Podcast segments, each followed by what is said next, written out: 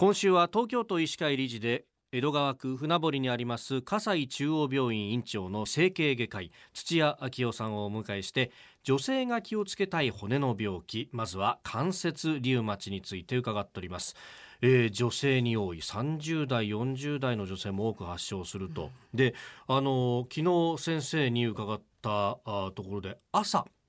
特に朝こう手がこわばるっていうことをおっしゃっていました。最初はだから激烈な痛みから始まるものではないというあたり自分でこうリウマチかなっていうのをチェックする方法先生どうしたらいいですか？はいそうですね。時間帯としては朝が多いです、で特にですね手のこわばり感、はい、えー、こちらが特に特徴的な症状になります、えー、ですので朝起きてすぐですね、はい、あの着替えるとかですね、ええ。ー、朝歯を磨くとか、まあ、そういった時に手が動かしにくいそういったことを感じるようでしたら、はい。えー、リウマチを疑います。うん。じゃあ朝起きてパジャマから着替えるって時に、あれこボタン外れねえぞみたいなのはちょっと気をつけた方がいいってことですか？そうですね。手が動かしにくい。あの痛みもそうですけど動作も突然できなくなるっていうことはないと思うんです、少しずつなんかいつもとちょっと違うなっていう感じから始まると思います、はい、あじゃあそのなんとなくの違和感が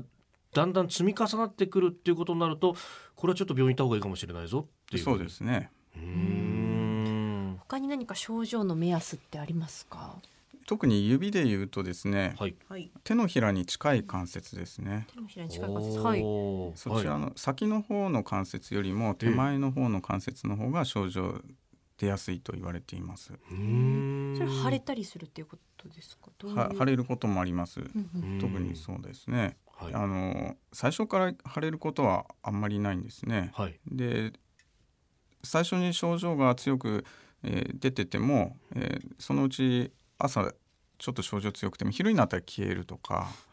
だから消えちゃうんであ大丈夫かなって思い過ごすこともあるかもしれません。ですので1日だけの症状じゃなくて何日も症状が続くっていった場合は、はい、やっぱり病院を受診してもらうといいなと思います。夜はそんなに症状出ないんですか？えー、そうですね。関節がもっともっと破壊されて、えー、しまうと昼だけじゃなくて夜も症状はあります。うん。まああのリウマチっていうとほら温泉なんか行くとこうねよく対応症状として出てきたりなんかするじゃないですか、はい、なんか湯治っていうイメージがあって、うん、なかなかこう治りづらいっていうようなイメージもあるんですが、今はどうなんですか？確かにですねこうリウマチに限った話じゃないんですけど痛みそのものはやっぱあったかい方が痛みを感じにくいんですね。うん。なるほど温めた方が痛みは感じにくいので、はい、だから温泉に入るっていうことはやっぱり痛みを和らげるということにつながると思います。ですからまあ冷めるとどうなのかなっていうのはありますけど。も。あそうか症状が戻ってきちゃったりすると。えー、うん。これあのやっぱり早期発見が一番いいってことなのですか？そうですね。やっぱり20年前と比べて治療は随分変わりました、えー、やっぱり早く昔は名前自体もですね今関節リウマチと言ってますけれども、はい、えー、昔はですね慢性関節リウマチと言ってたんですね。慢性化するものつまりずっと、えー、治らなくて病気が抱えながら生きていくというふうに考えられてた病気なんですね、はい、ですけど早く分かって早く治療すればですね、うん、えー、症状がなくなると今言われています。あそこまで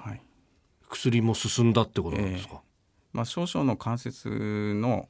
えー、変変化であれば、はい、早く治療すればですね、場合によっては治るということもあります。その治療というのは具体的にはどういうことをしていくんですか？まあステロイドというお薬が基本のお薬ですけれども、その次にですね、免疫抑制剤、その飲み薬が基本になります。で最近は注射の薬が非常にいっぱい出てきてこのお薬が非常によく効きます。何種類もあります。うんそっかなんか一生付き合っていかなきゃなんないだましだましみたいな。まあもちろん症状が進んだ後に治療すればそういうふうになってしまう方もいらっしゃると思いますがじゃあまずは早期と。はい。うん。はい。えー、先生明日もよろしくお願いします。はい